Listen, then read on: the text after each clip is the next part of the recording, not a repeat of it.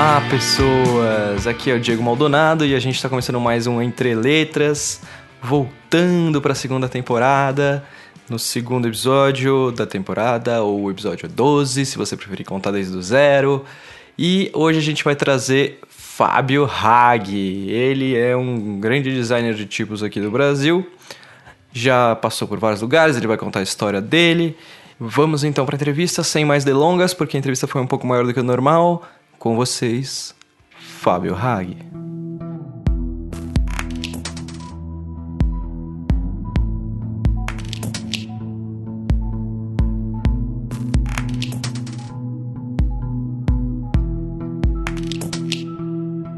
Olá, Fábio, tudo bem? Fala, Diego, beleza, cara? Beleza. Como você se apresentaria em poucos segundos? Poucos segundos.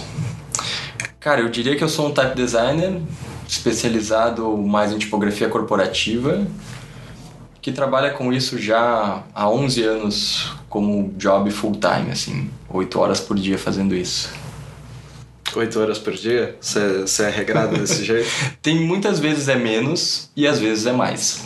Às vezes tem sábado, às vezes tem domingo e às vezes eu paro ao meio-dia e vou fazer o que eu quiser da vida, assim. Hoje em dia, né? Como na minha fase independente. E começa ao meio-dia às vezes também? Não, cara, na realidade eu começo super cedo. Eu acordo muito cedo. Na realidade, de manhã é um dos, um dos períodos que eu melhor rendo. Então, às vezes, é, como eu tenho um filho pequeno, vai pro colégio de manhã cedo, cara, a gente acorda às seis horas. Ah, tem essa. E às vezes, sete horas da manhã eu já tô no estúdio, ali no escritório compartilhado. E, cara, eu rendo muito, assim. E aí chega pelas quatro da tarde, eu já tô meio imprestável, assim. Eu vou me enrolando, vou respondendo e-mails, fazendo tarefas mais burocráticas, mas pra design de type não adianta muito o final do dia pra mim. Boa. Eu vou passar rapidinho o seu currículo aqui, que foi meio misterioso, eu não consegui achar na internet, então tive que te perguntar algumas coisas. Mas se tiver alguma coisa de errada aqui, é, você me corrige. Então você estudou comunicação na Unisinos? É, comunicação, é, comunicação social, era publicidade e propaganda. Tá. Eu já me formei, me graduei na Unisinos em publicidade e propaganda. A Unisinos fica... É em São Leopoldo, é a região metropolitana ali de Porto Alegre. Porto Alegre. É. Mas eu não escondo isso propositalmente, viu? Ah, não, eu sou graduado em, como, como publicitário, né? Tem gente que às vezes fica meio assim, eu digo, cara... A minha faculdade, eu lembro que na época eu aproveitei poucas coisas. Me parecia que eu tinha aproveitado poucas coisas. E eu lembro de, às vezes, fugir de cadeiras mais punk, de história da arte, que hoje eu, eu queria ter feito com muito mais afinco, né? Ah, é, isso rola até... até pela, você entrou jovem na faculdade? Muito jovem, é, sei lá, dezessete, dezoito anos. É, eu também. Eu fui, eu fui começar a dar valor pra história da arte, tipo, no segundo ano da faculdade, terceiro, sei lá. Eu tive, acho que... dois anos de, de história da arte. Eu entrei também com dezessete anos, tipo, você fala... Ah, pois é, a gente é muito imaturo, né, cara? Eu fiz muitas amizades na, na faculdade, especialmente no bar lá na frente da, da Unisinos, que a gente se encontrava. E, mas hoje, isso que é engraçado, hoje eu vejo que isso me ajuda muito na publicidade, porque um dos grandes problemas que eu vejo de forma genérica, sendo type designers, é que o pessoal tem uma dificuldade de comunicação. A gente é muito introspectivo, a gente é muito assim... É uma profissão um pouco solitária, né, o type. O cara pode ficar semanas escondido no estúdio desenhando um peso de uma fonte inteira sem falar com ninguém, né? Então, hoje eu vejo como positivo esse curso de... Essa graduação em publicidade, eu acho que ela me ajudou, de certa forma, nesse aspecto da minha profissão hoje, né? É, curioso, quando a gente conversou com o... o a gente, eu, no caso, uhum. com o Reginato, que ele tem uma formação de design, mas na S P M, né, que tem um foco em marketing. Grande ele, ele teve bastante, ele teve, tipo, acho que uns três anos de aula de marketing, não lembro, ele teve bastante marketing, assim. E ele comenta a mesma coisa, e até o, o, a, o tema da entrevista com ele foi voltado uhum. pra isso, né, porque ele sempre se vendeu muito bem, uhum. assim.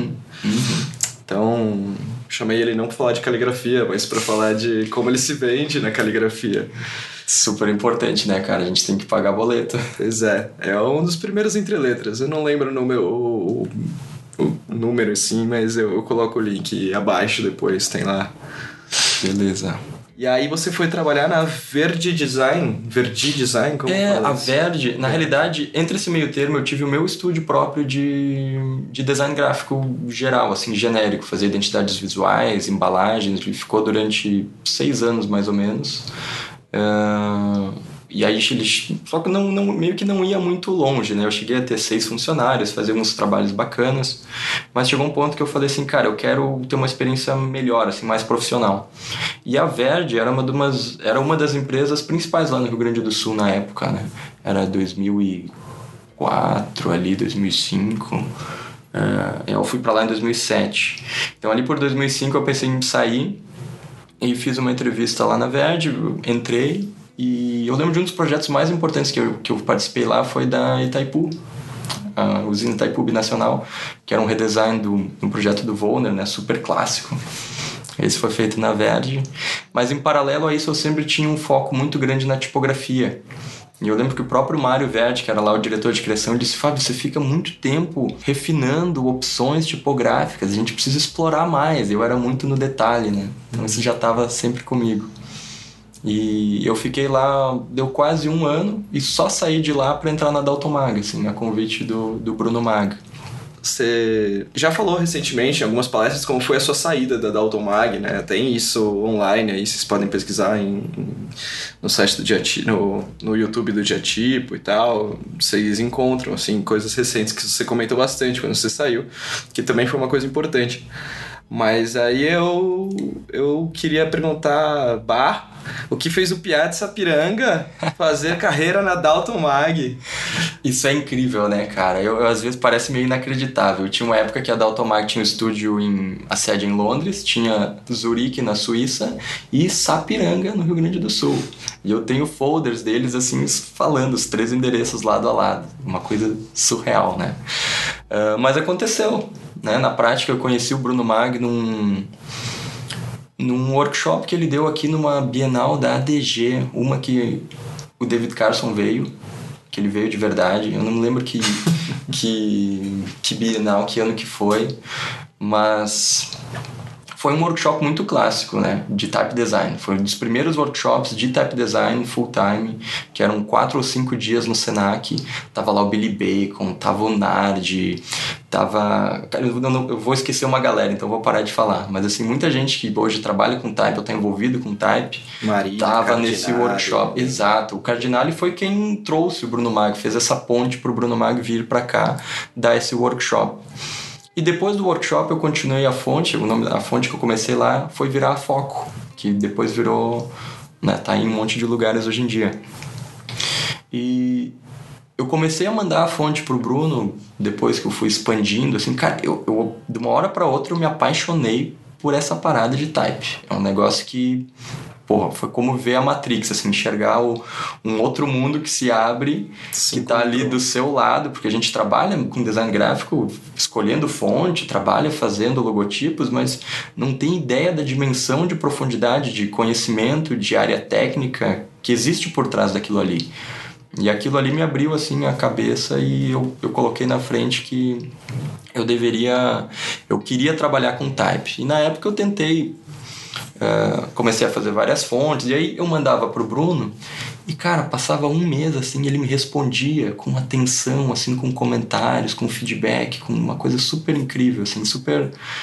Uh, com respeito, assim, com dedicação, né? Porque, pô, o cara era um puta type design, como ele vai perder tempo respondendo um cara lá de Sapiranga, do Brasil? E chegou um momento, cara, que ele gostou muito do meu trabalho, e eu acho que é interessante falar, assim, tem um aspecto do meu trabalho, e na realidade de nós brasileiros e latino-americanos em geral, que o próprio Bruno me disse, assim, Fábio, vocês têm uma capacidade para quebrar regras que é muito interessante. Que eles têm mais dificuldades, porque o peso da tradição, né, pesa neles. E eu lembro de mandar para ele um lettering que eu tinha feito para uma arquiteta, que era uma cliente da Verde Design, em que a parte de baixo era serifada e a parte de cima era sem serifa. E ele falou assim, nossa, que coisa incrível, a gente não teria pensado nisso. Porque é uma coisa meio estranha, né? Uhum. Só que a gente, por, em primeiro lugar, não conhecer tanto as regras e não ter aquela tradição, a gente tem uma liberdade melhor para criar. E isso foi uma das coisas que ele, que ele achou e ele valorizou bastante em mim. E foi a época em que a, a Verônica Burin, da Type Together, ela trabalhava com o Bruno, tanto que ela fez o refinamento da Foco, que está finalizada no site da Dalton Maag, é dela. E ela saiu para Type Together e o Bruno chegou um... Acho que era um...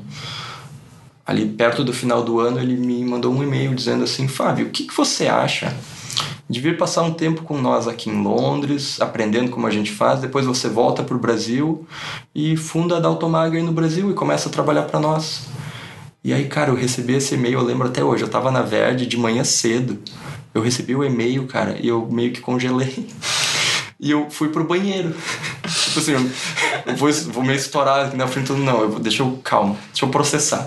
Eu desci e fui no banheiro. Fiquei... Caralho. Que louco. Era tudo que eu queria, né? Tudo que eu queria. Aí respondi pra ele. Não, eu ia adorar. Tudo certo. Maravilha. Legal. E aí o Bruno respondeu assim... Perfeito, então. Eu vou entrar em contato contigo até o final do ano. E aí demorou. E demorou. E demorou.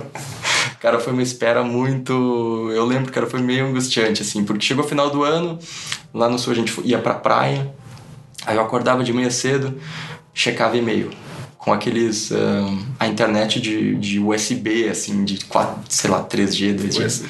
Era, era uma época bem estranha, assim, cara, conectava, não veio e-mail. Aí ia pra praia, voltava da praia, conectava, não veio e-mail. Poxa, ele me disse que ele ia me dar o retorno até o final do ano, e esse e-mail não vinha. E aí, cara, passou, vi, deu a virada do ano, não vinha o e-mail. O e-mail foi, acho que foi vir a confirmação ali em fevereiro. Pra ele tava tudo de boa, ele disse: Fábio, beleza, então, uh, pode ser um salário assim, assado, vamos fazer, vai funcionar assim. E, e aí eu fui pra lá, acho que em junho de dois mil e oito. Aí fiquei uns três meses trabalhando full time. E, cara, era muito engraçado, porque eram sete pessoas, assim, era super pequeno. E eles não tinham o treinamento que eles têm hoje. Hoje em dia, entra, qualquer pessoa que entra na Dalton Maag passa por um treinamento super estruturado, assim, né? Então, logo me jogaram um projeto da Toyota, outro da Knight Frank, depois do, do McDonald's. E eu fui aprendendo, assim, com eles, cara. E, e aconteceu assim, o chegar lá foi assim...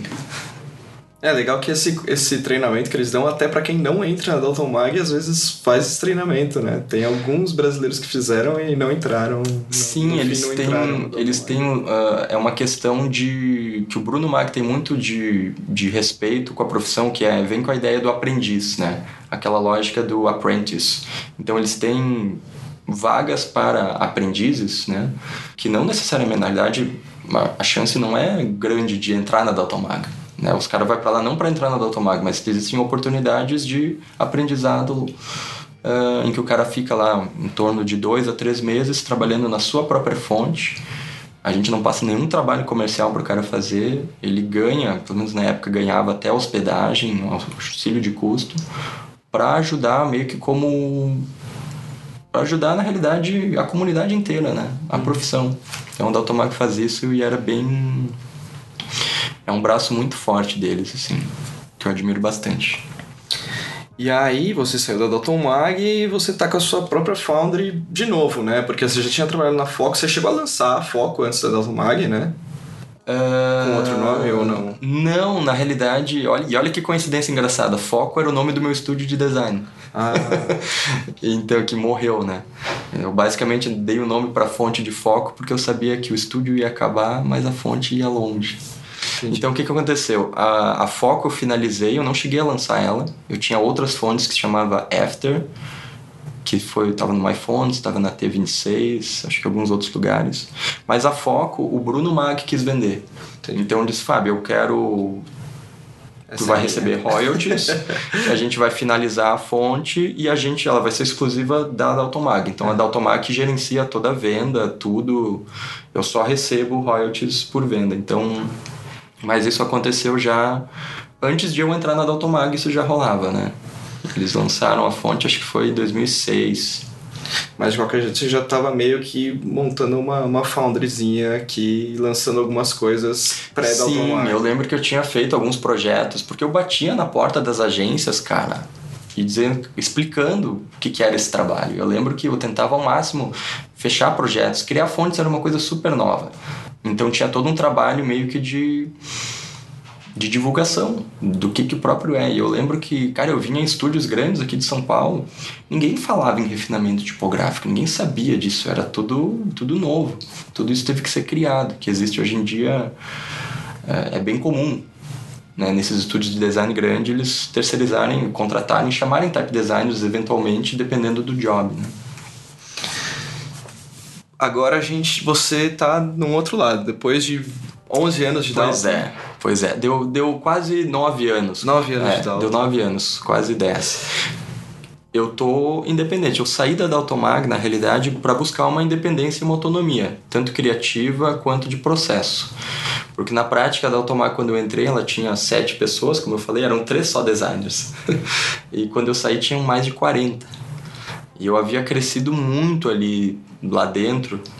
Eu virei diretor de Business Development a nível global. Aí, tipo assim, eu fiquei muito tempo sem desenhar fontes, só gerenciando pessoas, liderando a equipe inicialmente aqui do Brasil, depois lá fora também. E nesse processo de escalar a empresa, de sete funcionários para quarenta, eu senti que muitas coisas ficaram engessadas em termos de processo de empresa. E, de certa forma, também me incomodava um pouco uma neutralidade muito grande na criação, uhum. né? Que é uma coisa que faz muito sentido para empresas muito grandes, ou, ou o próprio D N A suíço que eles têm, europeu. Eu, às vezes, queria fazer coisas com mais personalidade e, e, não, e, e era difícil, cara, era complicado. Então, eu saí de lá muito por conta de eu poder voltar a desenhar fontes da forma que eu acredito, com o processo que eu, que eu acredito, e sem intermediários. Então eu sou hoje o cara que vai visitar o estúdio, vai receber o briefing, vai participar de todas as etapas do processo, até a emissão da nota fiscal, do boleto, essa parte burocrática, né? Eu faço literalmente tudo. Então, cara, eu não podia estar mais feliz hoje. Sim, eu, eu faço... E eu gosto, eu gosto até de fazer kerning, que é uma coisa que a galera, às vezes, terceiriza. Eu digo assim, cara, não terceiriza o kerning. O kerning é tipo assim, é a última etapa do processo. Ali você vai ver alguns errinhos na próprio shape de algumas letras, de espacejamento. Eu tenho um prazer enorme em fazer absolutamente tudo. E eu sei que, às vezes, pra mim, é até ruim isso. Porque seria mais fácil eu terceirizar. E tem um monte de gente muito qualificada. Mas eu faço questão de fazer isso, né? Eu terceirizo com o Henrique Baia toda a parte de engenharia, né? Ele faz todos os releases para mim. Tem sido ótimo, porque é uma, uma habilidade diferente, né? Engenharia de fontes exige uma habilidade técnica ali, não de desenho, mas de software, que, cara, vou passar essa parte e vou focar no que, que eu sei fazer bem, uhum. né? Então, tô nessa fase nova... Uh, curtindo muito, né? Já faz dois anos e meio. Agora em outubro vai fechar três anos já, cara. Caramba, passa. Lembrando só, Henrique Baia da Harbor Type. Da Harbor Type, é. Porto Alegre. Boa. É, só pra lembrar aí. Participou de, de Diacríticos também. Total. Tá, tá lá no YouTube. Super querido, talentoso. Super querido mesmo, amigão. Então, é, achei curioso essa coisa que você comentou, que é, na Dalton Maag é, tinha um pouco dessa coisa da neutralidade, que te incomodava um pouco, e é uma coisa que a, a, as pessoas questionam realmente na Dalton Maag, né? Eu, eu, eu acho que eu mesmo já questionei muito mais do que eu questiono hoje. É, talvez com um amadurecimento de profissão, assim, entenda que isso, eu, eu compreendo melhor, que isso é, um, é uma forma de trabalho e, e que faz muito sentido, assim, eu acho que talvez eles sejam um dos melhores que sabem fazer isso, assim, né? Na questão de trabalhar com fontes neutras, eu realmente vejo a Dalton Maag como uma, uma empresa que sabe fazer isso. Se você precisa disso, ele é os, são os caras que você vai buscar, mas você precisa disso, né? Acho que essa, essa é a pergunta que você começou a se fazer ali, provavelmente. E, e... Sim. E aí... É, isso é um ponto bem interessante. Eu acho que existem várias, várias perspectivas que a gente pode abordar. Uma delas é, quanto maior o cliente, mais cagalhão ele é, sabe? Quanto maior o cliente, maior é o risco de, se o cara lá que está no departamento de marketing assinar um projeto que é muito arriscado, que é muito inovador, e aquilo der ruim, é muito ruim, esse ruim numa escala global é, um, é muito grande. Então, quanto maior a empresa, mais conservadora ela tende a ser. E nesse sentido, a Dalton Maag, pô, os clientes da Dalton Maag é, era Vodafone, Nokia, Amazon, pô, as fontes vão estar no Kindle, Intel, H P, é, para funcionar em diferentes sistemas de escrita no mundo inteiro. Eu entendo por que, que eles são conservadores nesse sentido.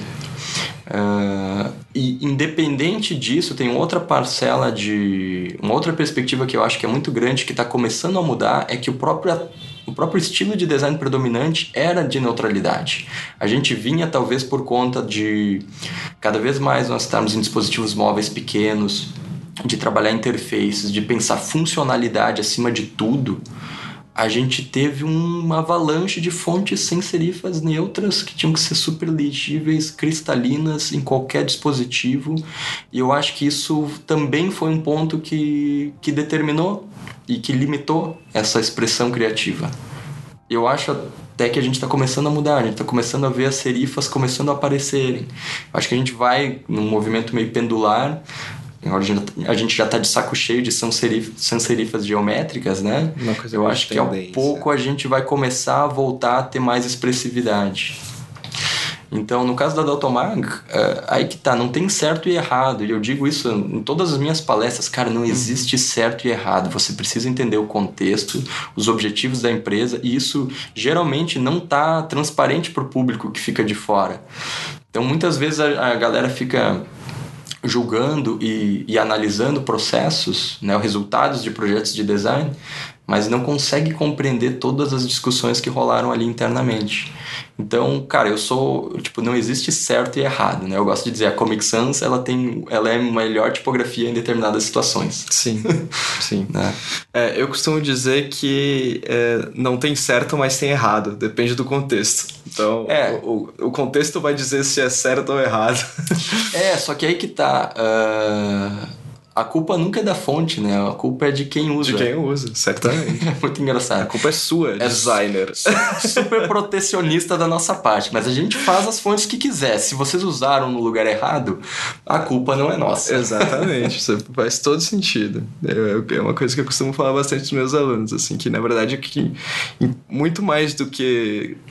se a fonte é, é, é boa, é se o contexto é bom, né? É isso que vai... se ela resolve algum problema ali, né? Sim. Se ela resolve algum problema. Isso...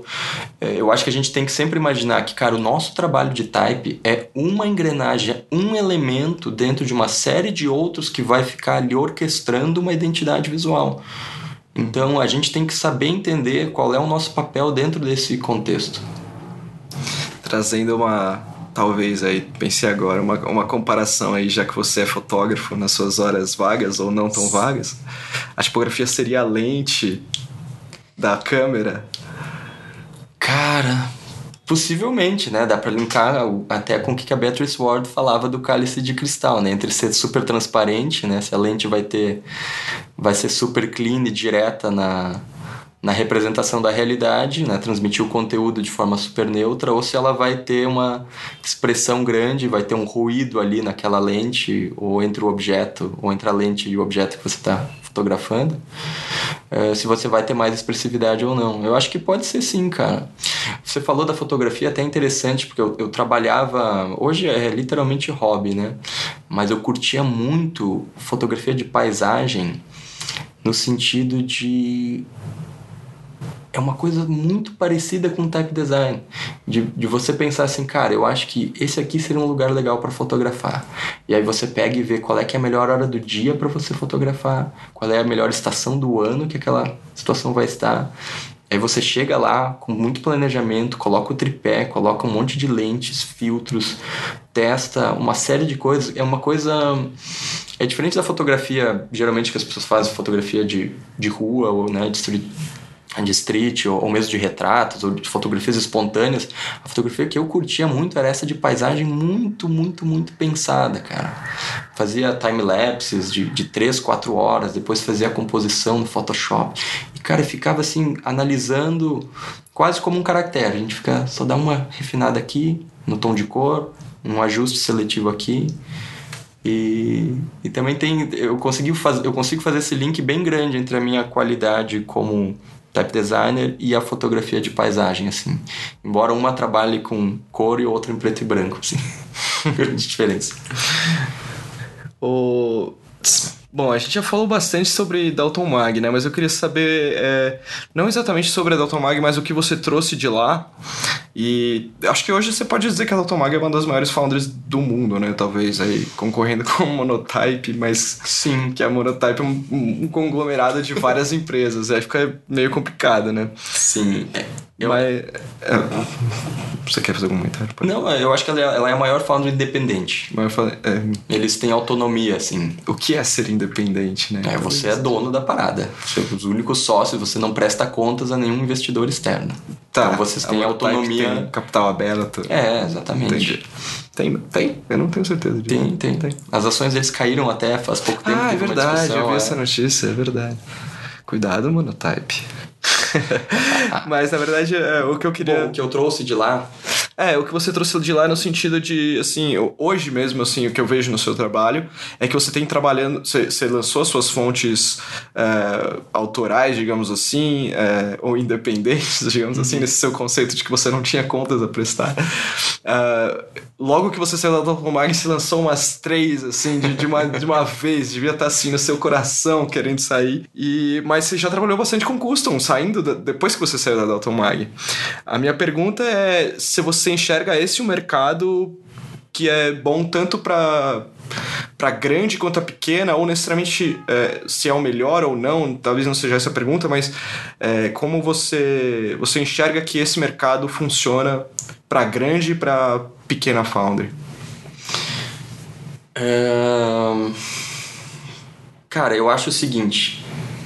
A gente, eu, eu tenho um certo receio com o mercado de varejo tipográfico. Fontes de retail fonts, do cara que depende de vendas só do MyFonts. Hoje tem o Typekit, né, chegando de forma cada vez mais forte, mas eu tenho um certo receio. Eu, inclusive, já adianto aqui que eu vou tirar minhas fontes de todos os outros resellers. Em breve, eu tô, tô planejando isso.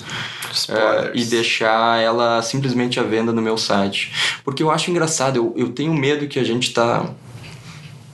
chegando num processo de comoditização das fontes muito grande. Toda semana você entra no MyFonts, vai lá no Hot New Fonts e tem fontes, muitas muito boas, com oitenta por cento de desconto toda semana.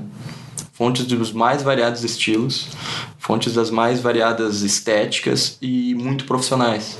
Isso acontece porque ficou mais acessível o conhecimento, né? Produzir fontes hoje está mais...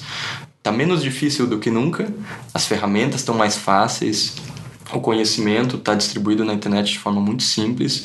Então a gente tem uma avalanche de novas fontes e o mercado, como você mesmo falou, a Monotype está comprando todo mundo, né? Pô, eles têm fonts ponto com, tem MyFonts, tem Bitstream, tem Linotype, está é, tudo ali com eles. Eu tenho medo de ficar na mão de um grande fornecedor assim. Eu tenho, eu tenho visto que cada vez mais o caminho é o, é o inverso, é sair dessa comoditização. E para cada... E aí entrando no mercado corporativo. Independente de quão boa seja qualquer fonte de varejo, sempre uma fonte customizada para uma empresa, para uma marca, ela tem, por natureza... superioridade, porque ela foi feita sob medida, ela foi feita, né, como uma luva para responder problemas bem específicos. Sim.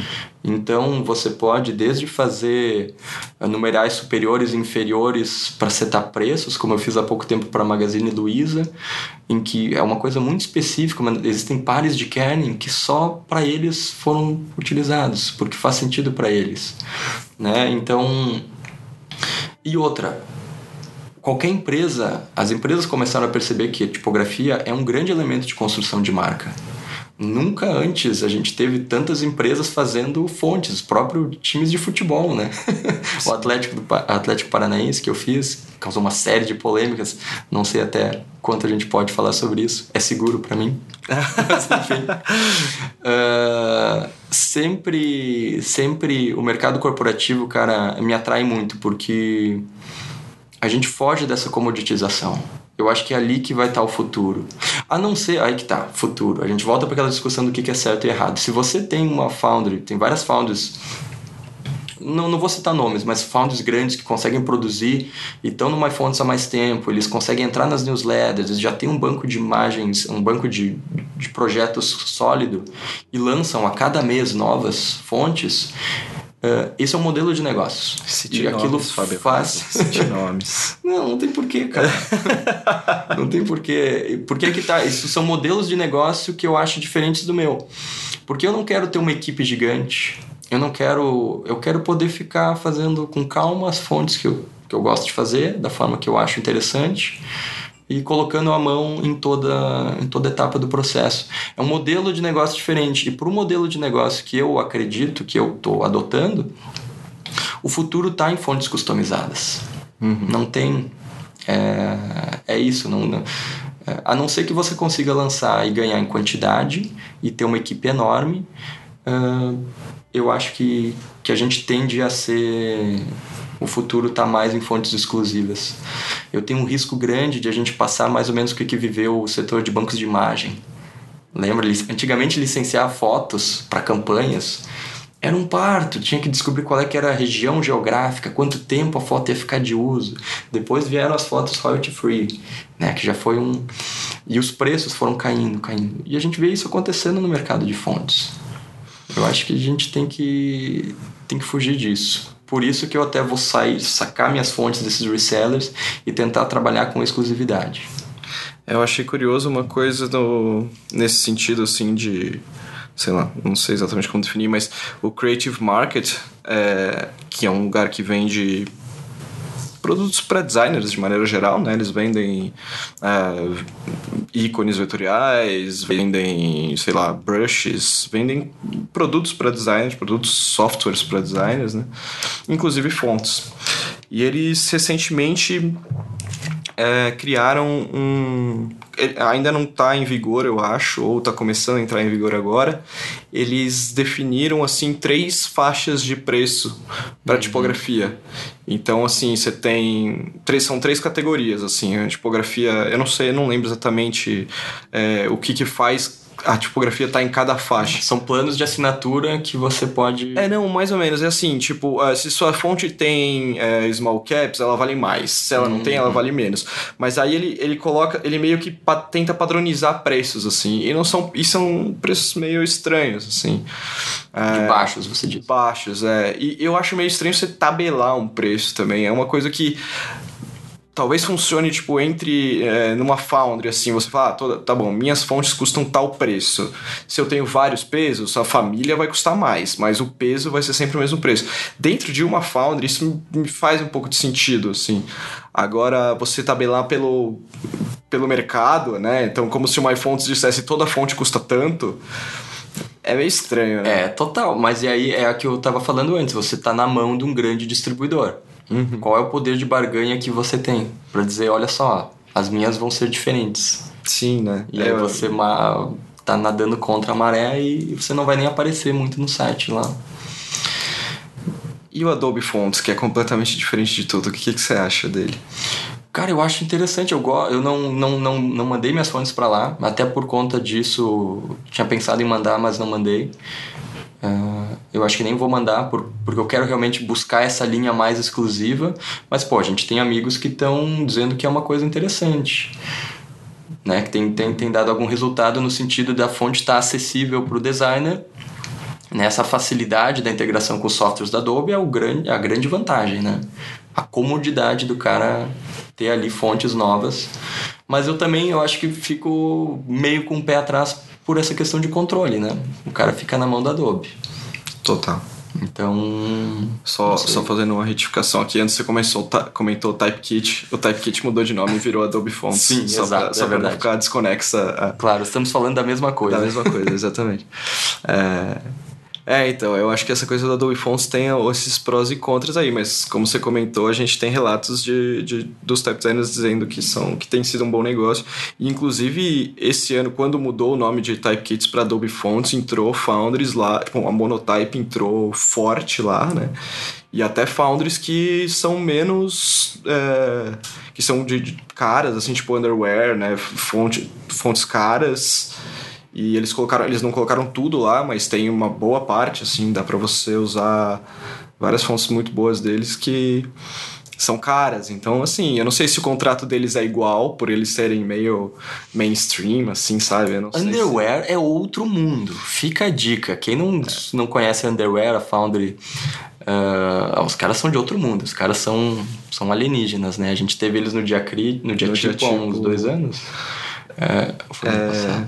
Não, não foi ano passado, foi no outro. Ah, foi em dois mil e dezessete. É. Cara, eles são monstros. Eles são monstros da, do type e da engenharia, cara. É muito bom ver eles no, no Adobe Fonts.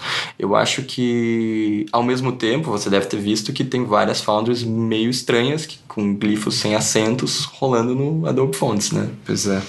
Então eu, eu, eu, eu tenho medo dessa enxurrada de que o Adobe Fonts vai virar um grande MyFonts, um varejão, em que as fontes pequenas uh, acabam não tendo tanta relevância, não aparecendo, e rola a mesma coisa que acontece hoje no MyFonts, né? Pode ser.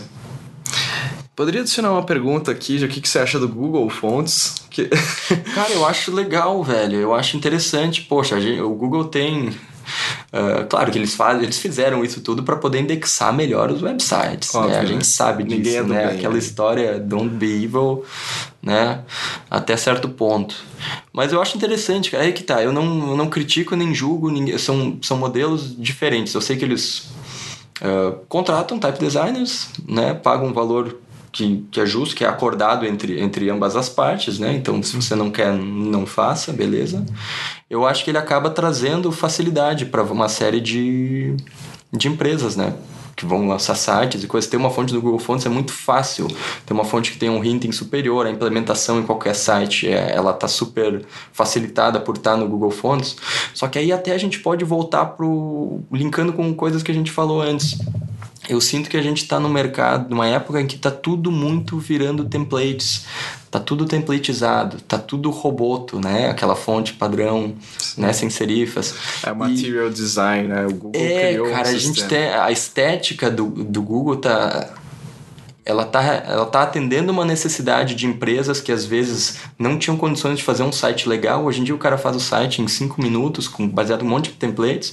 Todos os sites estão iguais. E porque todos os sites estão iguais, cada vez mais as empresas precisam fazer fontes diferentes que quiserem se destacar. Entendeu? Que uma coisa meio que é, alimenta a outra. É natural que a gente tenha, por exemplo... E aí voltando para o mercado de, de tipografia corporativa.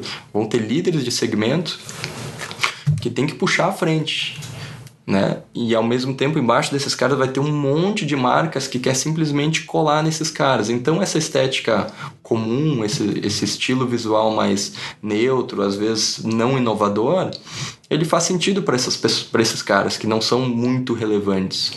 Mas cada vez que isso ficou mais facilitado, isso pressiona os caras que estão realmente na frente a puxar essa galera, a puxar a vanguarda, a fazer coisas diferentes, a fazer diferente do Google Fonts.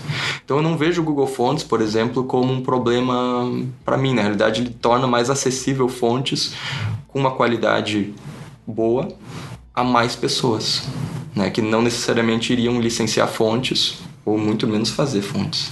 É, eu vejo o Google Fonts, na real... Entendo o, o, o, o sistema, né? Na verdade é isso que, a gente, que você falou, né? O, pro Google, quanto mais texto, melhor. Mais ele indexa, mais ele sabe o que está acontecendo. Quanto menos imagem, melhor. É, eu acho que o problema do Google Fonts é que o primeiro momento dele... Acho que ele tem dois, dois momentos aí, assim, eu divido na minha cabeça, não que uhum. é declarado isso. Mas um primeiro momento onde eles estavam começando e eles falaram, meu, a gente precisa de muita coisa. E aí, e aí veio, veio de tudo, veio coisa boa, veio coisa ruim. E agora eu acho que eles estão com um cuidado muito maior, assim, né? Tanto que você vê projetos como o da I B M entrando lá... É, projetos de alto nível de, de, de design, assim... Agora já, o D J R também tem coisa dele lá. A gente fez pela Dalton Maag, a gente tem ah, uma fonte tem, nossa. Tem, tem a Scope One. No Google e a Ubuntu tá lá também, né? É, mas a Ubuntu foi um projeto foi, corporativo foi um projeto. para a, a Canonical, que é a empresa que implementa o Ubuntu em, em alguns países, né? Aí foi um projeto corporate, open source. É, o I B M também, né? Aí nesse é. caso, o I B M também. Você ainda fala a gente, você saiu da Dalton Maag. A gente, é verdade. É o hábito. É. Ah, nossa conversa tá super fluindo aqui, mas a gente no Entre Letras tem um tempo mais curto. Então a gente já vai meio que ter que terminar aqui. Eu queria perguntar se tem alguma outra coisa que, que a gente você queria falar, que a gente não falou, alguma coisa que... Enfim. Cara, eu acho que é isso, velho. Deixa eu ver, não tem nada... Deixa eu pensar. Eu acho que assim, a galera que tá... Podemos falar de licença de fonte? Eu vou tocar num ponto que é meio, meio chato, mas a gente precisa falar. Toda essa galera que tá reclamando da corrupção, toda essa galera que tá assim, nossa, eu tô protestando com tudo e eu acho que tem que protestar assim, velho, licencia a sua fonte, licencia o seu software. Hoje em dia, cara, a gente paga, eu pago cento e vinte e quatro reais o pacote da Adobe, com todos os softwares, cara. Se você procurar, você vai encontrar promoções, assim, você pode estar legal, né? Uh, então, eu acho que, assim, a gente não pode ser hipócrita, né? A gente tem que tentar, acima de tudo, ser... Né, coerente e, porra, licenciar fontes hoje em dia nunca teve tão fácil, cara. Sim. Nunca teve tão fácil, é muito simples. Se o cara não tem grana para licenciar, usa fonte free. Existem tantas fontes free, né, open source de qualidade gigante. Então, eu joguei essa... Meio que tô me queimando agora com a galera, tava bom até agora. Não, mas, cara, cara eu sou, é importante eu a gente falar também. sobre isso. É importante falar sobre isso. Eu acho que é, já aí, né, politicando, mas o, o lance da, da, da, da pessoa questionar e reclamar do corrupto e depois o cara vai e baixa um filme pirata, é, é. ele tá sendo corrupto, você está sendo corrupto é. em menor escala. É, não é isso, cara. E a fonte é a mesma coisa. O arquivo digital pirateado é a mesma coisa. E é tão injusto, né, Diego? Olha só, a gente fica centenas de horas e o nosso produto final é um arquivo de cento e poucos kbytes. É, é muito injusto. Uma Mas... vez eu vi o... Eu tava em, numa, na Tipi em Barcelona e acho que foi o Dan Reynolds que falou que não se rouba software feito por uma pessoa só. É, não se rouba software de nenhum jeito, né? Mas muito menos o que foi feito por uma pessoa só. Claro, mas, velho, deixa eu de até expandir um pouquinho. Eu sei que a gente tem pouco tempo, mas eu acho que isso... A gente, nós também não podemos ser hipócritas. Às vezes, se eu não acho o filme pra baixar e pra comprar legalmente, eu vou baixar. Se a série não tá lá... eu não consigo comprar ela de forma fácil, a gente acaba fazendo isso. Mas a gente tenta ao máximo ser coerente e comprar, cara, eu pago só, eu pago música há muito tempo atrás, cara. Games, eu tenho um irmão que trabalha desenvolvendo games. Eu falei, cara, é uma trabalheira fazer games. O cara começa assim, cara, não vamos piratear. Sim. Né? Então, quanto mais a gente se aproxima dessas pessoas que desenvolvem, conhece o, o quão complicado é, quanto aquilo é uma profissão. E na parte do design, poxa, a gente é, nós somos colegas designers, né? Colegas de profissão.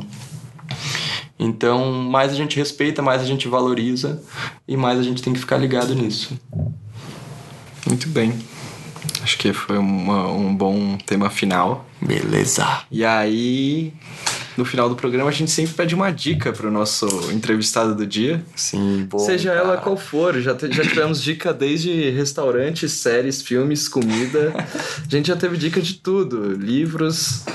E aí, cara, qual que eu, é a sua dica, Fábio? Eu Haggi? fico... Porque eu pesquisei, eu fiquei pensando nisso, né? Que você adiantou, cara. Essa pergunta eu posso te adiantar porque é legal fazer o cara pensar. E eu lembro... Eu vou indicar um livro que me marcou muito no início da carreira, que ele é... Até não sei de que ano que é, mas ele é do Gustavo Piqueira, que se chama Morte aos Papagaios. Você já viu? Não Morte é. aos Papagaios. E é do Gustavo Piqueira, da Casa Rex, né? E eu lembro que, cara, na minha... Eu era estudante de design. Ele é uma coleção, assim, de, de contos, de crônicas, que ele fica questionando e meio que... que um, puxando o type design, o designer, e ele fala de arte, fala de design, fala de política, fala, fala de tudo, para meio que morte aos papagaios no sentido de assim, cara, para de falar, de repetir discursos comprados e começa a pensar por conta própria. Esse é a, a, o, o segredo do Morte aos Papagaios. E era uma época em que o próprio design gráfico estava começando a se estabelecer, né? Eu era sócio da A D G e rolava muitas discussões de valorização da profissão e, e ele fazia uma série de, de críticas, assim, olha só, gente, vamos parar para pensar, existe uma série de outras profissões que não são conhecidas e, e ninguém se importa muito com isso. Ele, ele questionava, a gente reclamava muito dos caras.